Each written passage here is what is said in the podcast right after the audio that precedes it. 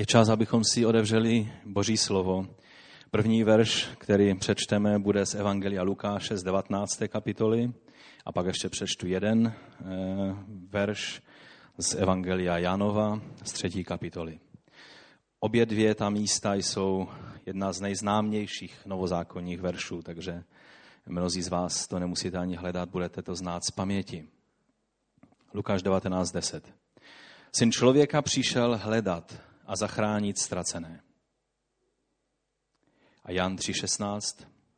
Neboť Bůh tak miloval svět, že dal svého jednorozeného syna, aby žádný, kdo v něj věří, nezahynul, ale měl věčný život.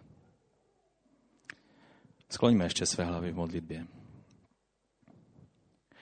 Pane, ty verše jsou tak známé, že až téměř se jim vyhýbáme, abychom o nich mluvili a, a je četli. A přitom jsou to ta nejvýznamnější slova o tom, že, že ty si nás hledal a našel. Že ty, Otče, si nás miloval natolik, že se nezastavil před tím, že si poslal svého jednorozeného syna.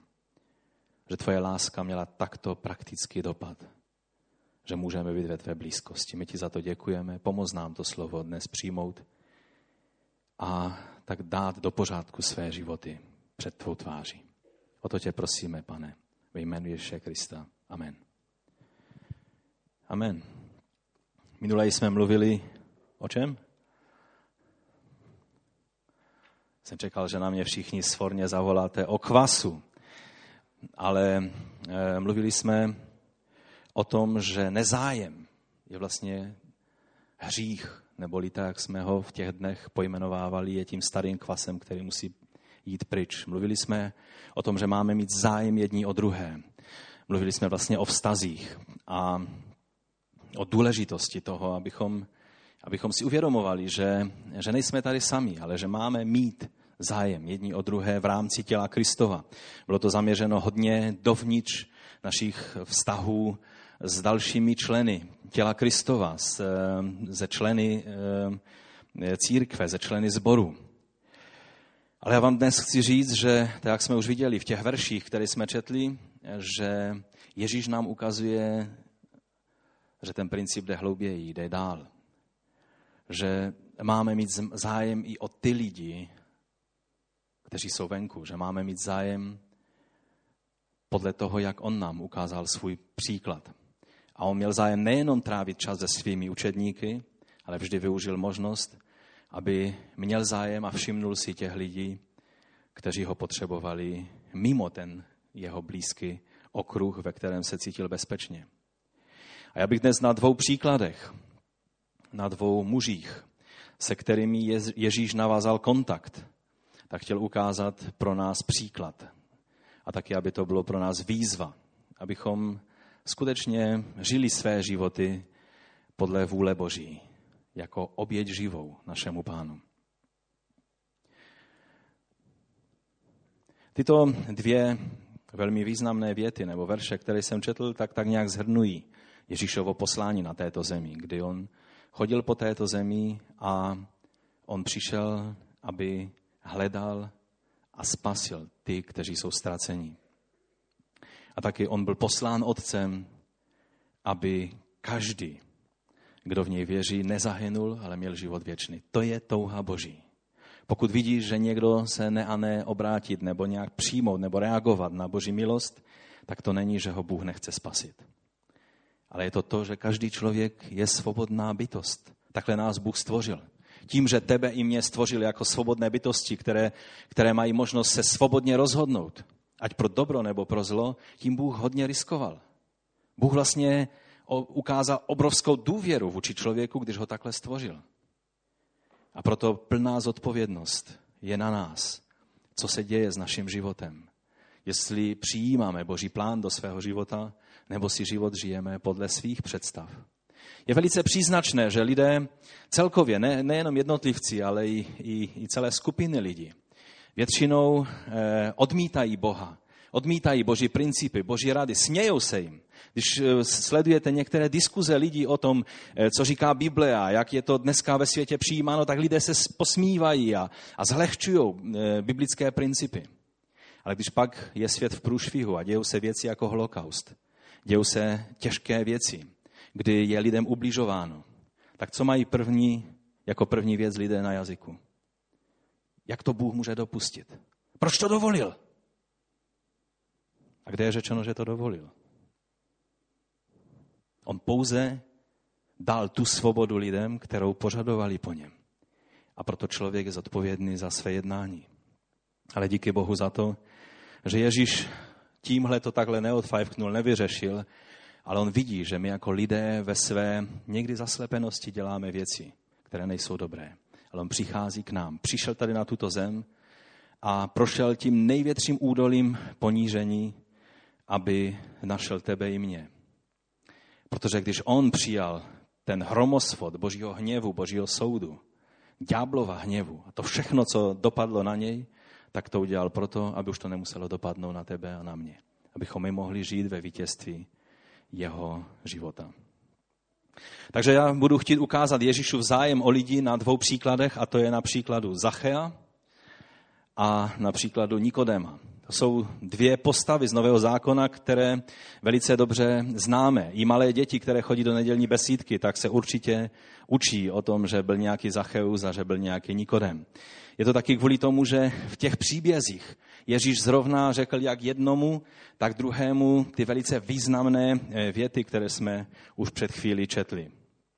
Tito dva muži měli některé věci dokonce společné, když se zdají tak eh, být tak odlišní. Například oba dva byli hodně bohatí. Zacheus byl bohatý a pro jeho bohatství všichni jim opovrhovali. Jsou takové situace, kdy lidé jsou velice bohatí, ale všichni s nima opovrhují, protože ví, že k tomu bohatství přišli tak trošku levárnou. Nebo ne trošku, ale hodně levárnou. Takhle si to řekněme. Hodně velkou levárnou. To byl příklad Zachea. Pak jsou bohatí lidé, kteří jsou respektovaní, kteří mají, kteří mají úctu svého okolí a nikdo, nikdo jim to bohatství nezávidí, protože ví, že je to správné, že jim to patří. Ono v Česku ten, tenhle postoj je dost obtížný, většinou moc nefunguje, protože jakmile někdo je v autoritě a má nějaké postavení, tak vždycky se na toho člověka klade otazník. Někdy je to taková ta naše česká příslovečná eh, šťouravost a, naříkání a, a nedůvěřování autoritám a tak dále. Ale ve velké míře samozřejmě je to i chování, kdy ti velcí eh, na tom nějakém politickém vrcholu a tak dále se chovají jako malí kluci v pískovišti. Takže to samozřejmě, ty důvody jsou různé, ale je důležité, abychom viděli, že to měli tito dva muži společné. E, taky oba dva tito muži měli veliký vliv na ostatní lidi. Zacheus, ten negativní, když ho někdo viděl, tak se snažil mu rychle vyhnout, protože si uvědomil, že zase bude po něm chtít nějakou tu, nějaké to clo, nějaký nezaplacený poplatek. A u toho vždycky to bylo i tak, že Zacheus tam nasadil takovou cenu, částku, že bylo hodně taky i do jeho kapsy z toho a lidé ho nenáviděli proto. A lidé se mu vyhýbali, neměli ho rádi. Celníci eh, eh, byli vlastně lidmi, kteří spolupracovali s Římany a byli to jejich jakoby pravé ruce, které tu špinavou práci za ně dělali, kdy dostávali z lidí Eh, peníze. A kdybychom měli víc času, tak bychom si mohli pustit ukázku z toho filmu, eh, z toho filmu Příběh zrození, kdy tam vlastně do té vesničky, do Nazareta přijeli právě vyběrči daní. Byli to takový, takový zacheus s římskými vojáky a jak tam nemilosrdně, když ten jeden člověk neměl na zaplacení, tak mu vzali prostě dceru a odvezli do otroctví, která to musela zaplatit tímto způsobem. A nebo vzali, vzali dům, vzali pole, vzali oslíka, nebo cokoliv, co se jim zlíbilo, co, že, nezů, že ten člověk zůstal úplně bez prostředku.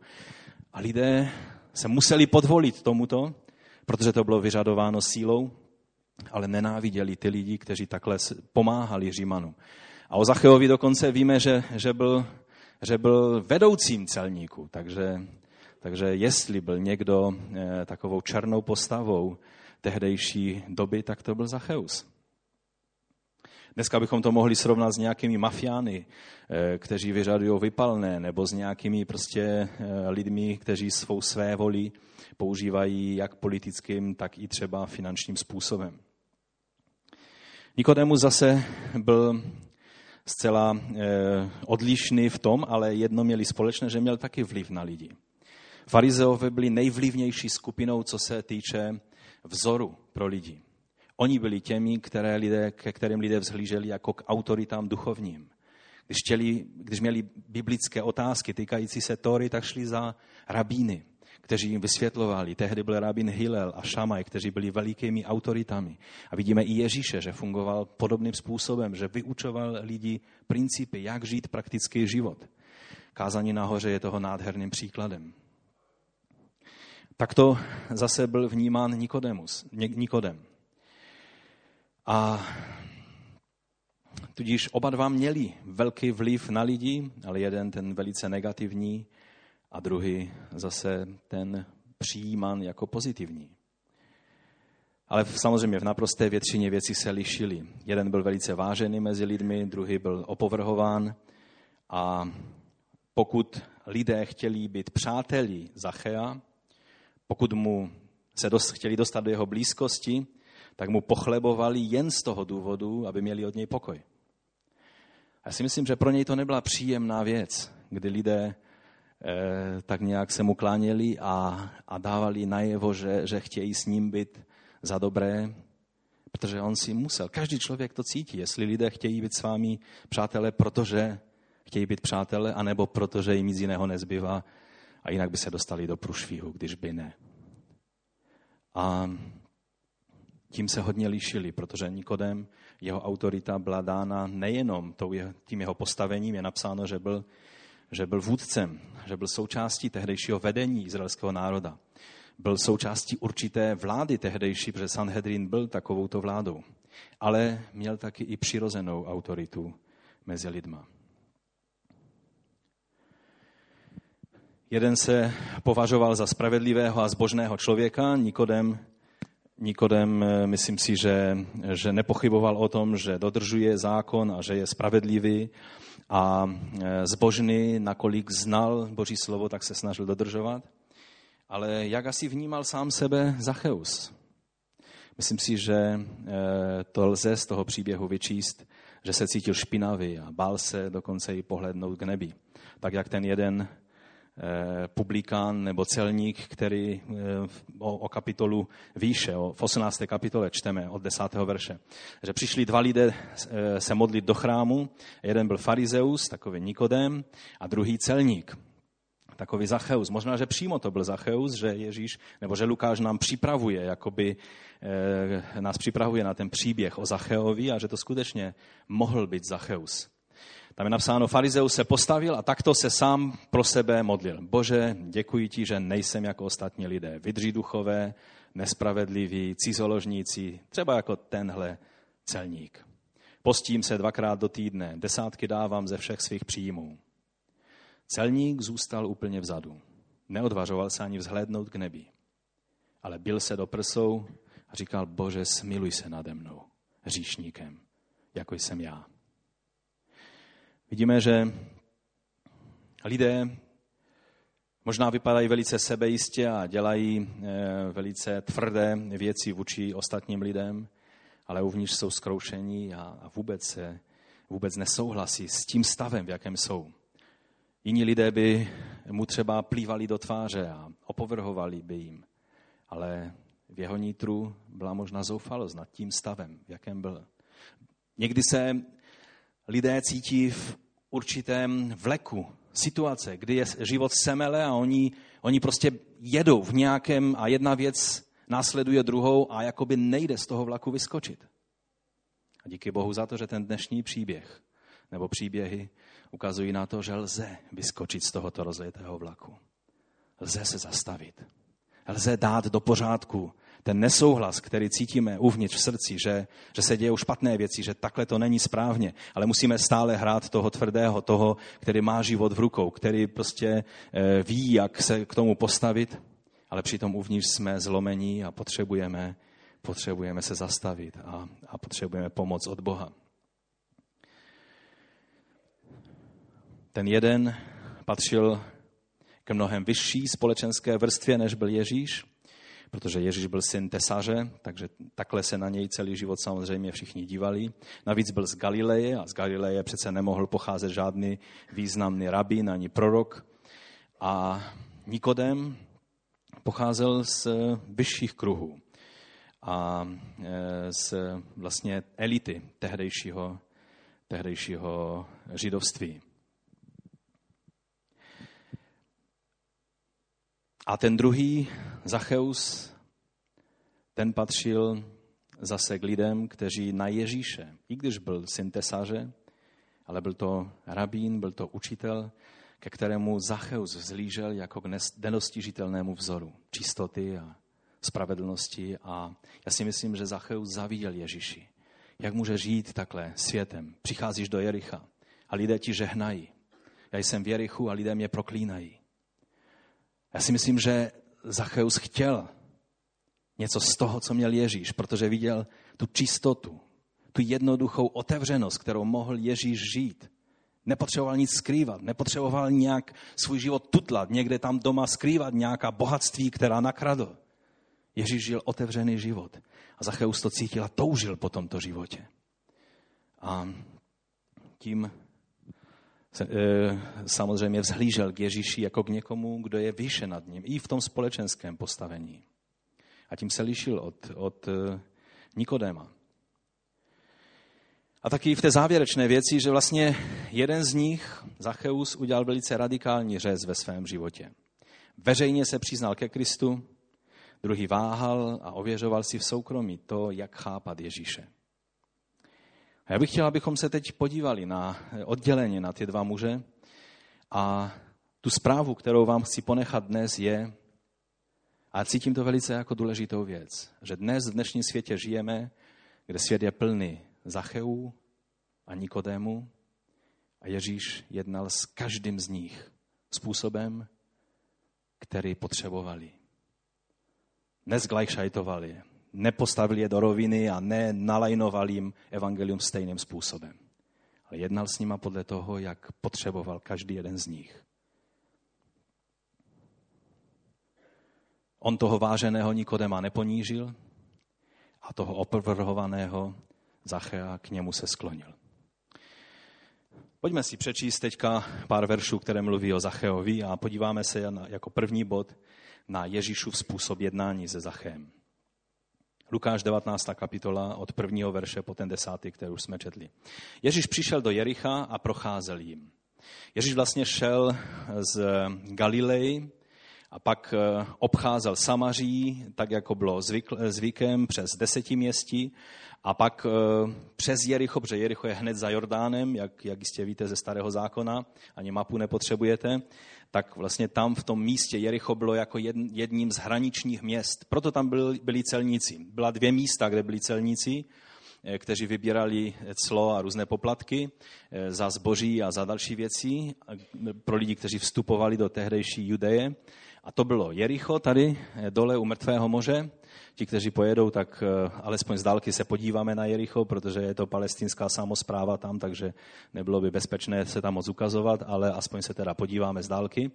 A druhé takové místo je Kafarnaum, to je u Galilejského eh, jezera na severu Izraele a to bylo zase takové město, které leželo na cestě, kterou se přicházelo ze severu do, do tehdejšího Izraele a tam zase byli celníci, taky čteme eh, o nich v Novém zákoně. No a tak Ježíš procházel a přišel vlastně do Jericha, procházel Jerichem a směřoval dále do Jeruzaléma. A hle, byl tam muž jménem Zacheus, vrchní celník a veliký boháč. Toužil se podívat, kdo je Ježíš ale kvůli davu nemohl, neboť byl malé postavy. Běžel tedy eh, napřed a vylezl na planý fíkovník, aby ho uviděl, až tudy půjde. Když tam Ježíš dorazil, vzhlédl a uviděl ho. Zaché, pojď rychle dolů, řekl mu. Dnes musím zůstat u tebe doma. Rychle tedy slezl a radostně ho přijal. Všichni, kdo to viděli, si ale stěžovali. K takovému hříšníkovi šel na návštěvu? Zacheus potom vstal a řekl pánu, Pohleď, pane, polovinu svého majetku dávám chudým. A pokud jsem někoho v něčem podvedl, vrátím to čtyřnásobně. Ježíš mu odpověděl, dnes přišlo do tohoto domu spasení. I on je přece Abrahamův syn. Syn člověka přišel hledat a zachránit ztracené. Amen.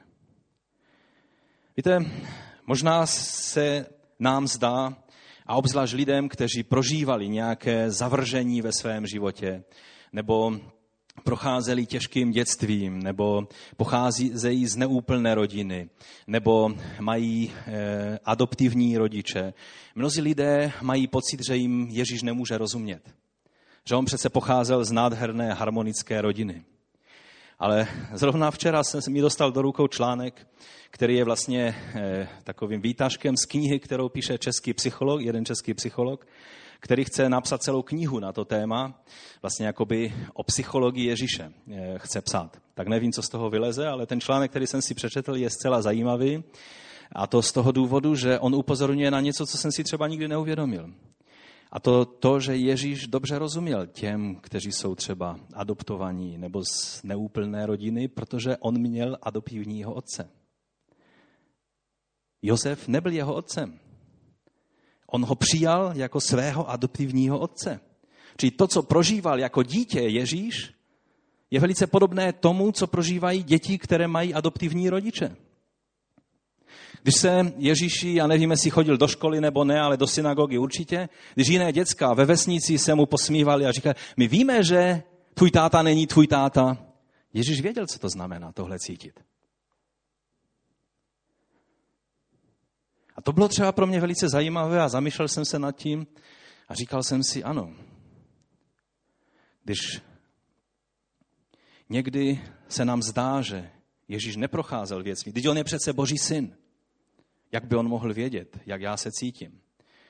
Já vám chci říct, že i když Ježíš je Boží syn, tak on je taky stoprocentní člověk.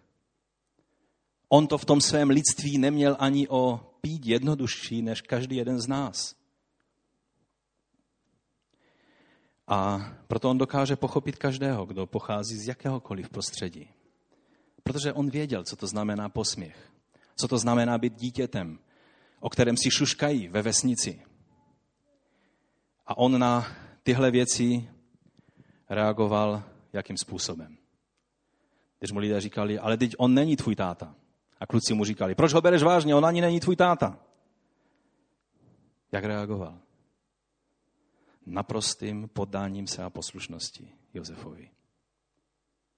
A proto on může být příkladem i pro nás, i pro každého z vás, kdo jste procházeli nějakou těžkou situaci, kdo, kdo na své dětství nemůžete moc myslet, protože jsou tam věci, které jste prožili, ponížení nebo cokoliv, co nebylo příjemné.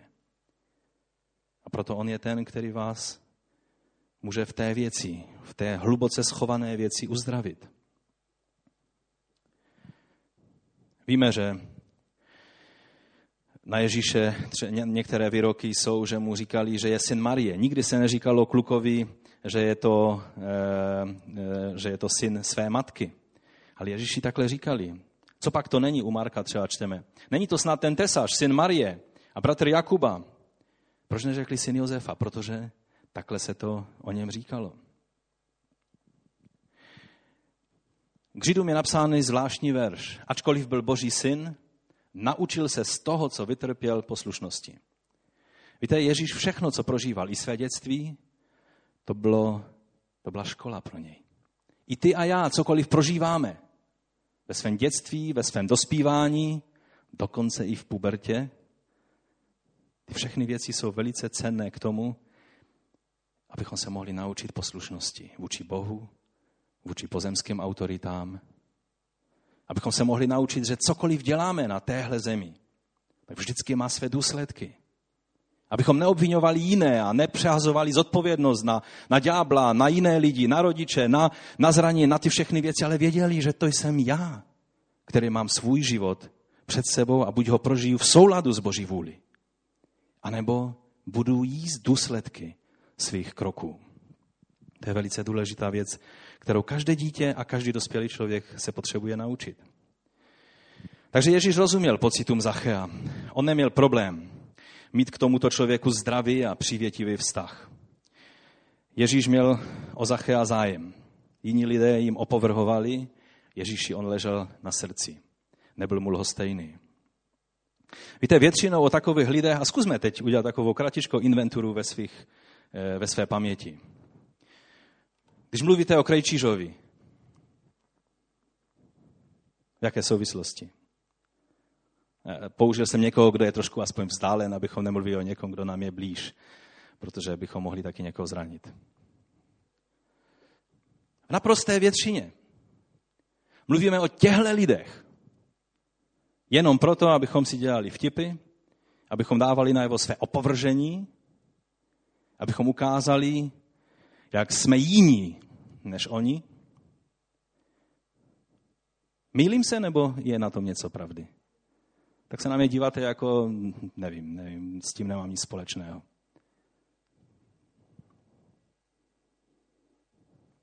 Mám dávat jiné příklady? Myslím, že radši ne. Každý sám si udělíme trošku revizi své paměti. Jsou lidé, kterým nepřijdeme jinak na jméno, než ve vtipu, v pomluvách, ve všelijakých ponižujících vyjádřeních. Už jsme mluvili i minulé o tom. Protože vlastně rasismus patří přesně do téhle kategorie.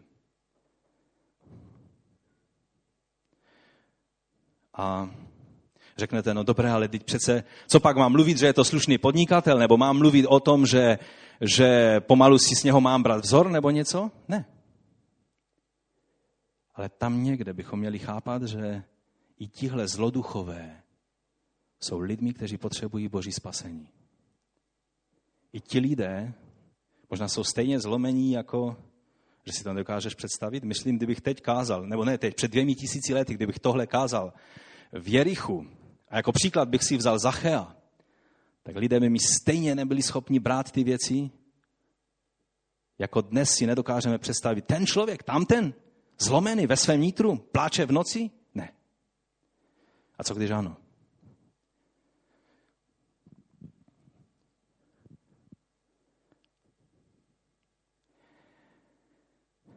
Ježíš dokázal brát vážně každého člověka, i takového vyvrhela společnosti, jakým byl Zacheus. Představte si, co myslíte, co znamená jméno Zacheus. Víme, že jméno Jákob znamená úskočný a, a e, takový člověk, který umí v životě chodit. To by se dělo Zacheovi, že? Otec mu dal jméno Zacheus. Víte, co znamená to jméno? Za Makabejských byl jeden, který byl blízkým spolupracovníkem eh, Judy Makabejského a jmenoval se Zakaj nebo Zacheus. A to proto, že byl spravedlivý, že byl čistý, že byl nevinný. V prvním století byl jeden syn jednoho, eh, jednoho nebo jeden známý rabin, Jochanan ben Zakaj. To byl Jochanan, syn Zachea. Syn toho čistého, toho nevinného, toho spravedlivého. Když se Zacheus narodil, tak si tak trošku, někdy mám takovou fantazii, si představuju, že jeho rodiče, když šli do chrámu anebo do synagogy, aby ho obřezali, a teď všichni se dívali na otce, tak co, jaké bude mít jméno. A on dal průchod svým touhám, své vizi pro toho syna. A možná to byl bohabojný člověk a řekl, bože, ať ten můj syn je čistý, ať je svatý, ať je tvůj služebník. Bože, když ho obřezáváme, ať jeho jméno je Zacheus, A kdo z vás rodičů neměl takovéto představy o každém dítěti, které jste drželi na rukou? Každému dítěti, kterému tady žehnáme vepředu, když je přineseno. Tak se snažím vidět ten boží pohled, jak Bůh má.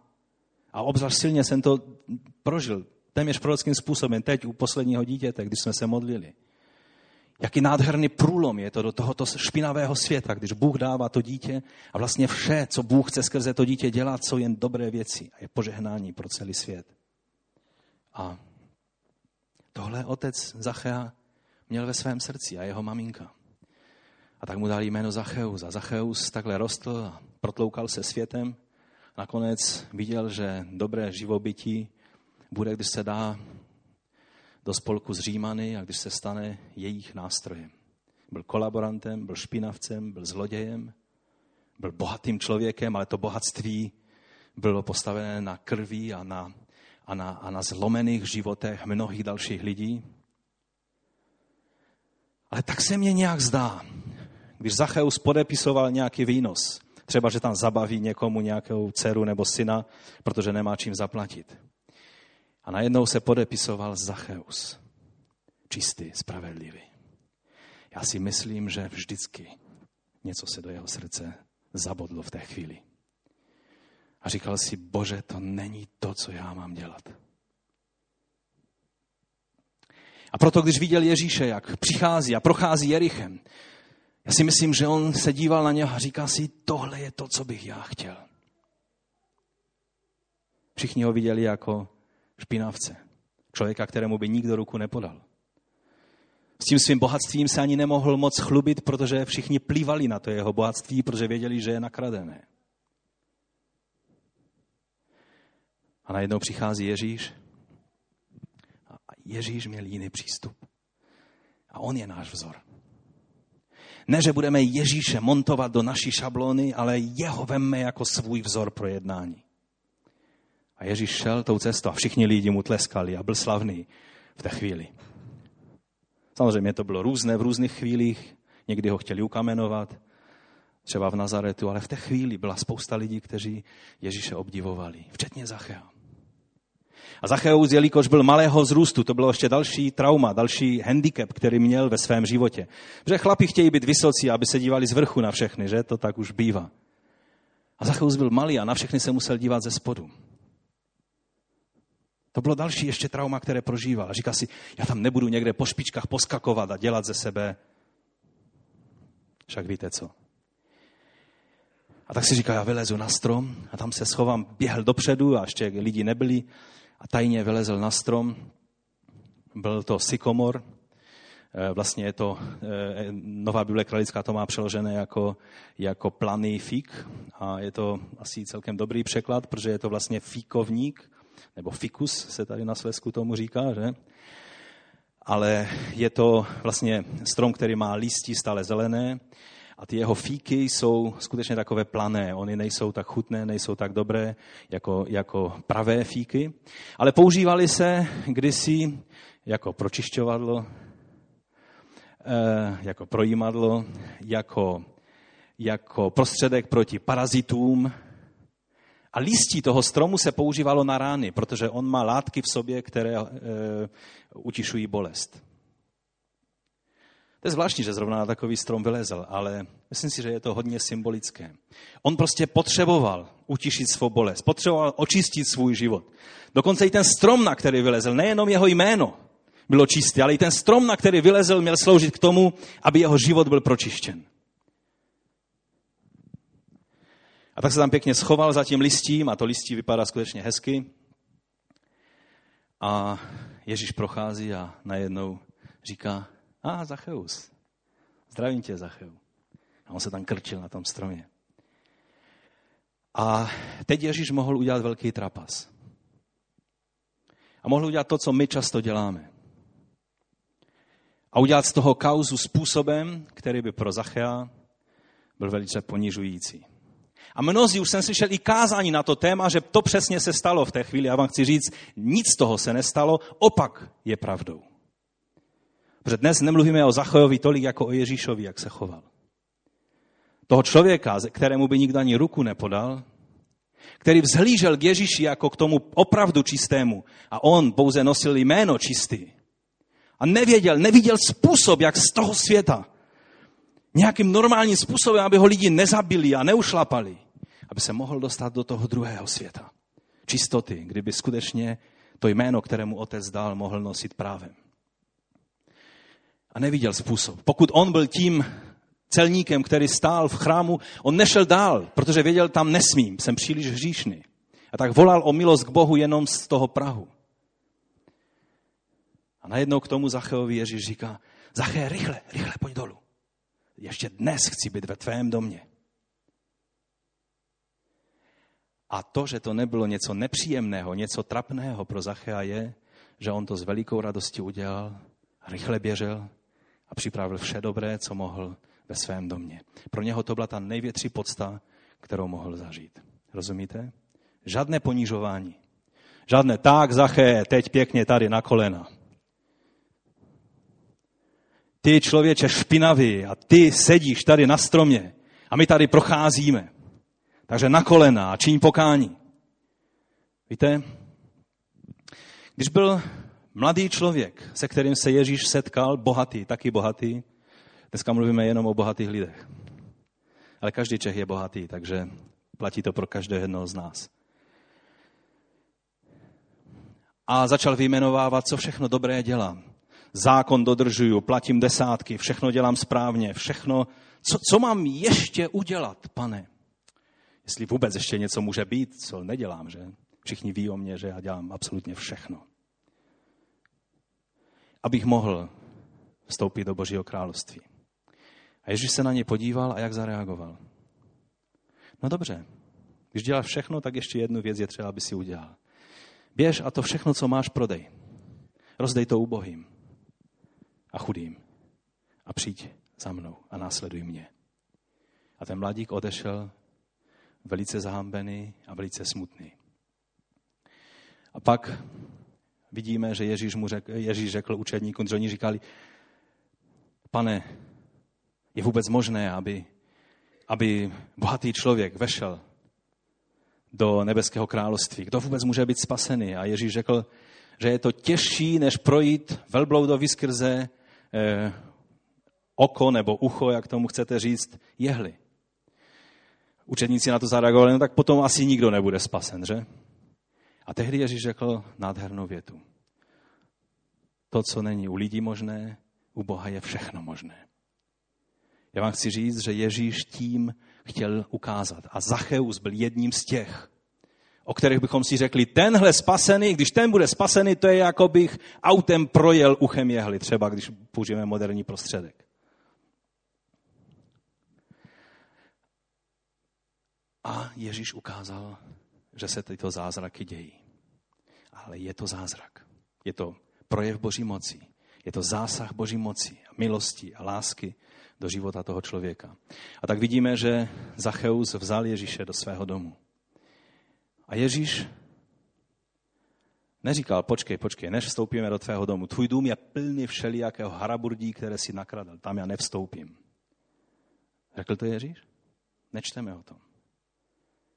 Je napsáno, že on šel a večeřel s ním. On byl s ním v tom domě. A na co sáhnul, tak možná bylo kradené. Je, to je pěkný suvenýr, odkud to máš? No, tak eh, byli tady nějací lidé z Indie, no. Eh,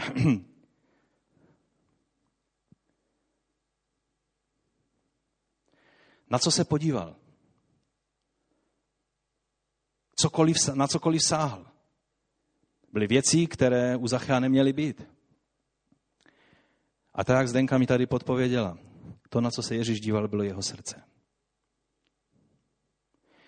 Protože věděl, to je ta věc, kterou potřebuju řešit. Nezačal Ježíš sepisovat seznam, tohle vrátíš, víš, víš komu, jo? Protože Ježíš věděl o něm víc, než on si myslel. Víš, komu to patří, tohle vrátíš. Další věc na seznam. Ale ta jeho návštěva způsobila takovou proměnu v srdci Zachea že on řekl, a tam už mluví způsobem, kdy promlouvá vlastně eh, k dalším lidem, takže asi vyšli ven, kde všichni ti zvědavci stáli. A on řekl, komukoliv jsem co vzal. vzal. Řekl to i před svědky, nejenom před Ježíšem. Komukoliv jsem co vzal, vrátím. Čtyřnásobně vynahradím. Polovinu svého majetku dám chudým.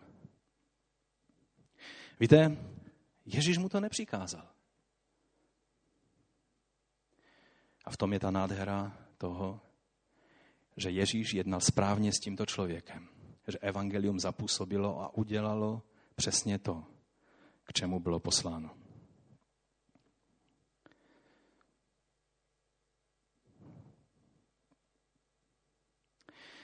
Já vidím, že Ježíš u Ježíše se projevovala obrovská moudrost a citlivost a taktnost v tom jeho vztahu.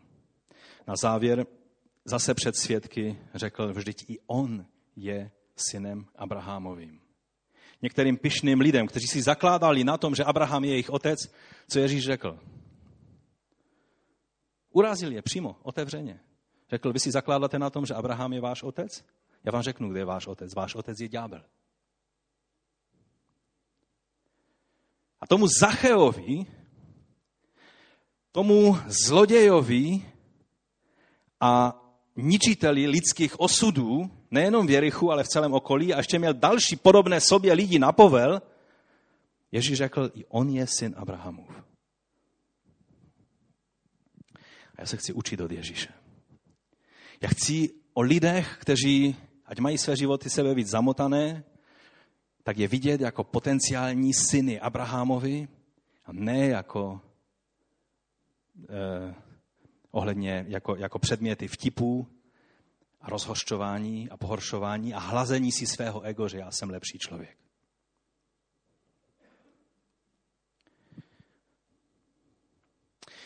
Jedna taková poznámka k tomu. Pokání má vždy konkrétní praktickou rovinu. Není nějaká šablona, jakou podobu má mít ten praktický projev, ale vždycky tam je. Už jsem řekl o tom bohatém mladíkovi, že Ježíš chtěl po něm, aby konkrétní věc udělal.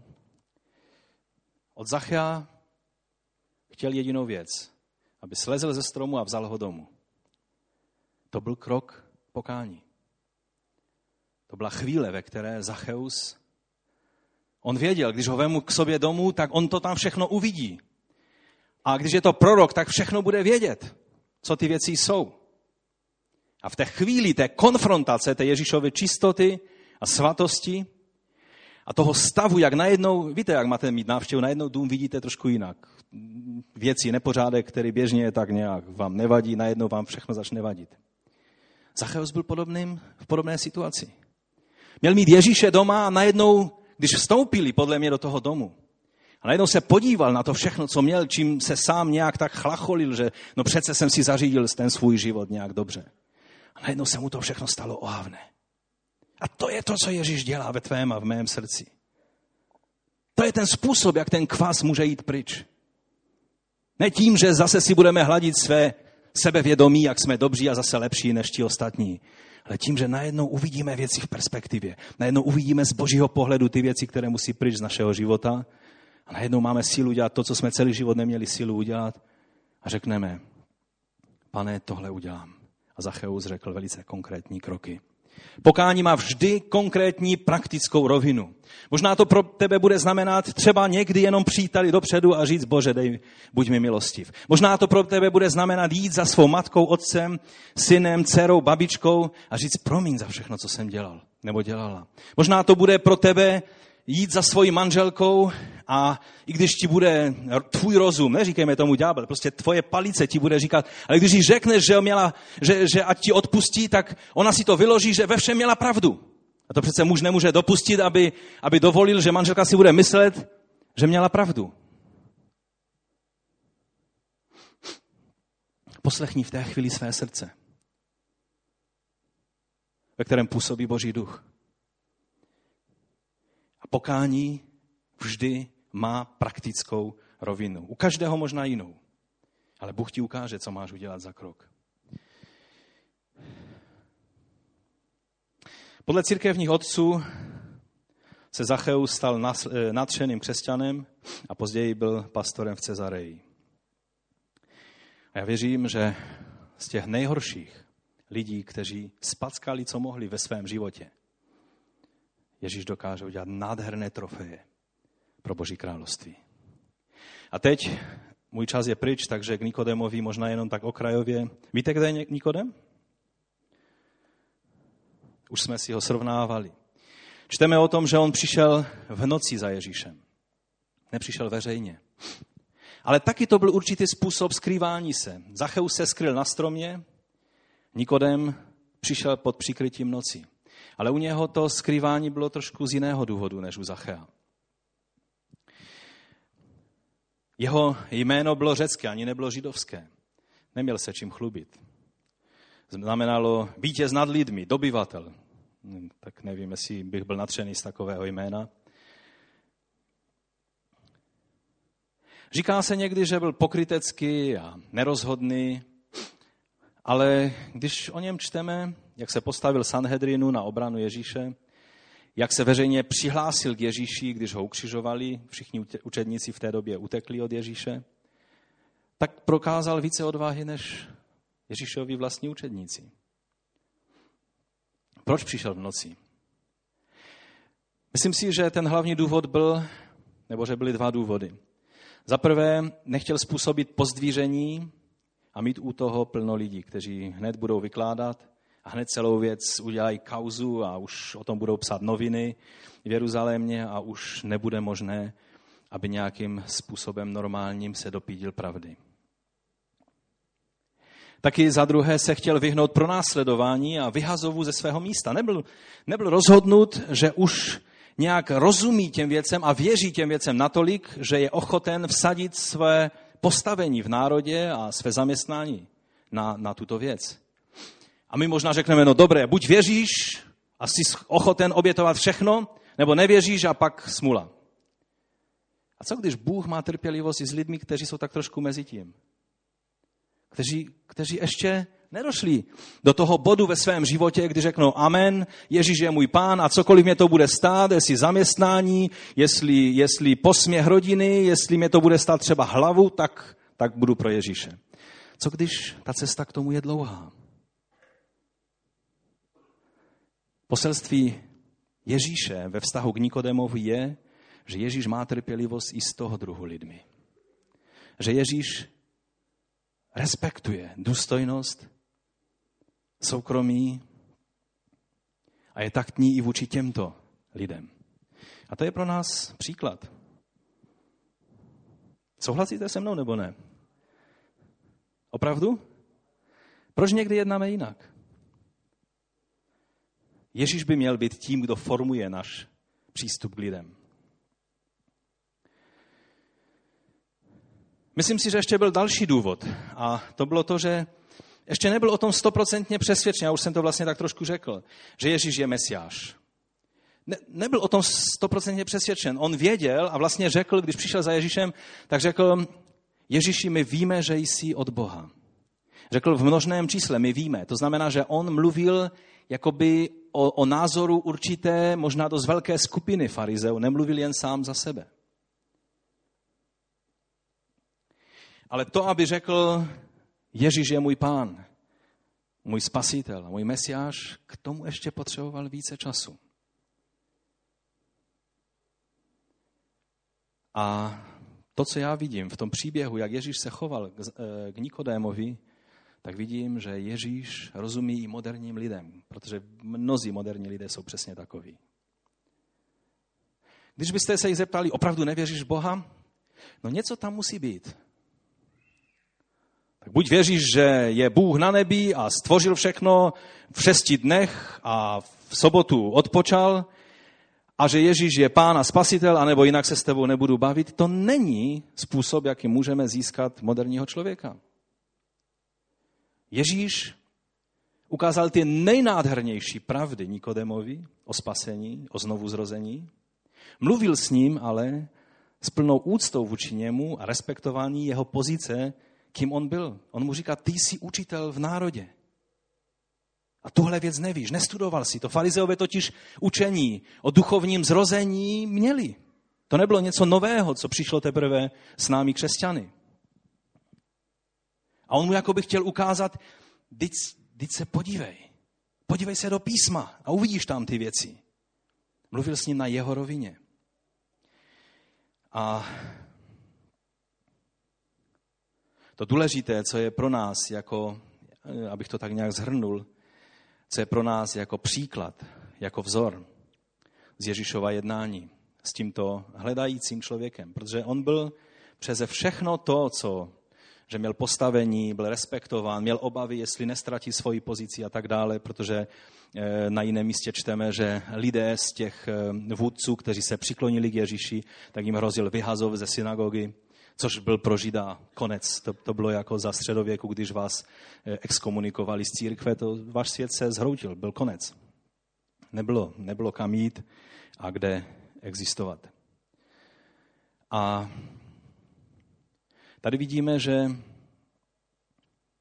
Ježíš s ním jedná s ochotou respektovat tu jeho míru, kterou on se chce angažovat, kterou chce poznat Ježíše. Vidíme, že toho mladého boháče Ježíš dostal velice maximalistickým požadavkem úplně, jako by, ho, jako, jako by mu postavil zeď. Protože tam byla pícha. U Nikodéma vidíme, že s ním mluví a dokonce mu vysvětluje dopodrobna, co znamená se narodit. A když Nikodem byl trošku nemtudum, nechápal tu věc, jak to já jako se mám zpátky vrátit do života své matky a znovu se narodit. Nikodeme, když jsi učitelem, to nechápeš, když přece naše písmo o těchto věcech mluví. Zrození z ducha, z vody. Podle vyučování esenských víme, že ty věci to byly pojmy, které, které on měl znát. A jednal s ním podle toho, jak byl schopen přijmout. Protože viděl v něm upřímnost, i když váhavost. Víte o tom, že někteří lidé můžou pochybovat a přitom být upřímní? Někdy si myslíme, že pochybovači jsou hříšníci, kteří patří do pekla. Já vám chci říct, když čtete Bibli a nemáte žádné otázky, tak buď neříkáte pravdu, protože ji vlastně nečtete, což je naprosto většinový případ, když mluvím s někým a, a co Bibli čteš a, a máš nějaké otázky, ne, všechno v pořádku, je to super. Čteš ji? Já nevím, jak vy, ale já, když jsem poprvé četl Bibli, já jsem se zastavoval u každé, u každé stránky, měl jsem tisíc otázek. A jak to, počkej, tady je napsáno to a tamto. A potřeboval jsem nějaké odpovědi. A když někdo nemá otázky, je to tak, no fajn, jinak, no, no dobré, no výborně. Čteš Bibli? Víte, když máme pochybnosti a oni jsou upřímné, tak není lepší věcí, než skutečně s nima jít za pánem. A to Nikodem udělal. Víme, že jsi od Boha, ale jak vlastně máme chápat ty všechny věci? A Ježíš mu trpělivě vysvětluje. Ale pak Ježíš udělal další věc, kterou bychom, ze které bychom se měli poučit a to už teď slibuju, že už s tím skončíme. Ježíš nepřišel do chrámu, když potom šel do chrámu a dělal velice radikální věci ve chrámu. Vzal bič, všechny tam vygnal, zmlátil, rozehnal. Ale neříkal, a teď mi zavolejte toho mého brášku Nikodema. On je můj dobrý známý, my se takhle stykáme a chodíme eh, vykládat o Bibli spolu. To je můj bráška, víte? Takhle přesně jednají někteří křesťané. Jednou se někde s někým ve sboru potkají. A velice necitlivě začnou pak jednat vůči tomu člověku. Nerespektujeme tu míru toho, jestli ten člověk, když přišel v noci, asi měl k tomu důvod. A my nemáme právo ráno říct, víte, kdo za mnou byl v noci? Nikodem. V tom Sanhedrinu nejste zas tak jednotní, že? A je tam taky nějaký Pepa Sarimatie. Pozdravte ho, to je taky můj bráška.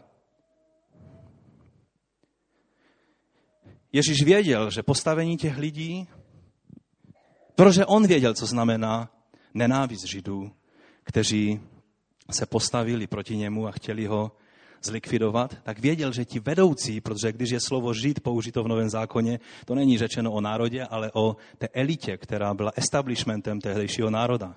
Hlavně to byli saduceové. A farizeové ani nevěřili, že saduceové jsou skutečně věřícími. A Ježíš znal jeho postavení. A já vám chci říct, to je vzor pro nás do dnešní doby. Abychom jednali ze Zachej způsobem, že se veřejně k ním dokážeme přiznat. Když vidíme, že Bůh s nima jedná, no, když, když já teď řeknu, že, on, že ho znám, tak, tak se mnou nebude mluvit ani, ani klikat u dveří. S tím člověkem se přece nemůžu.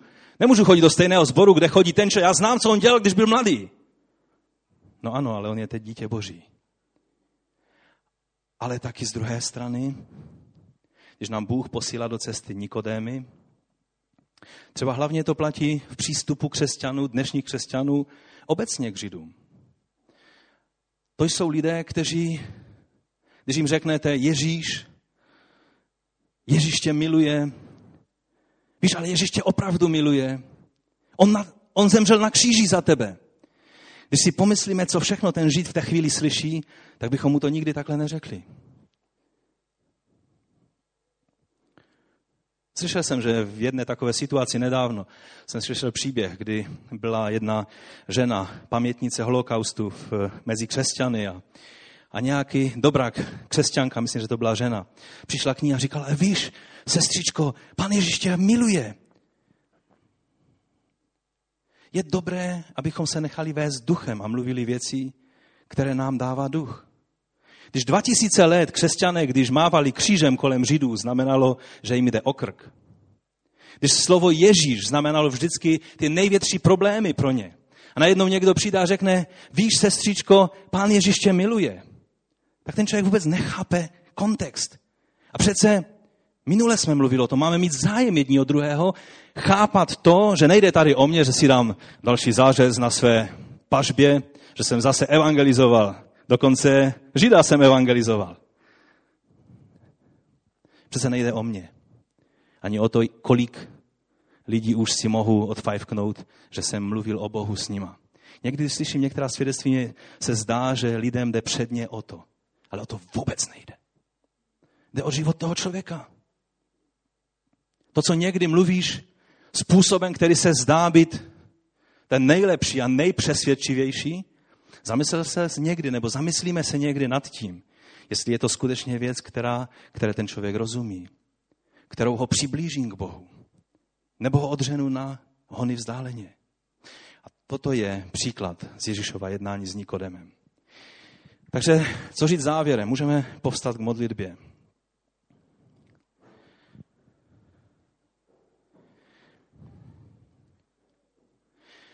Učme se od Ježíše, jak jednat s lidmi.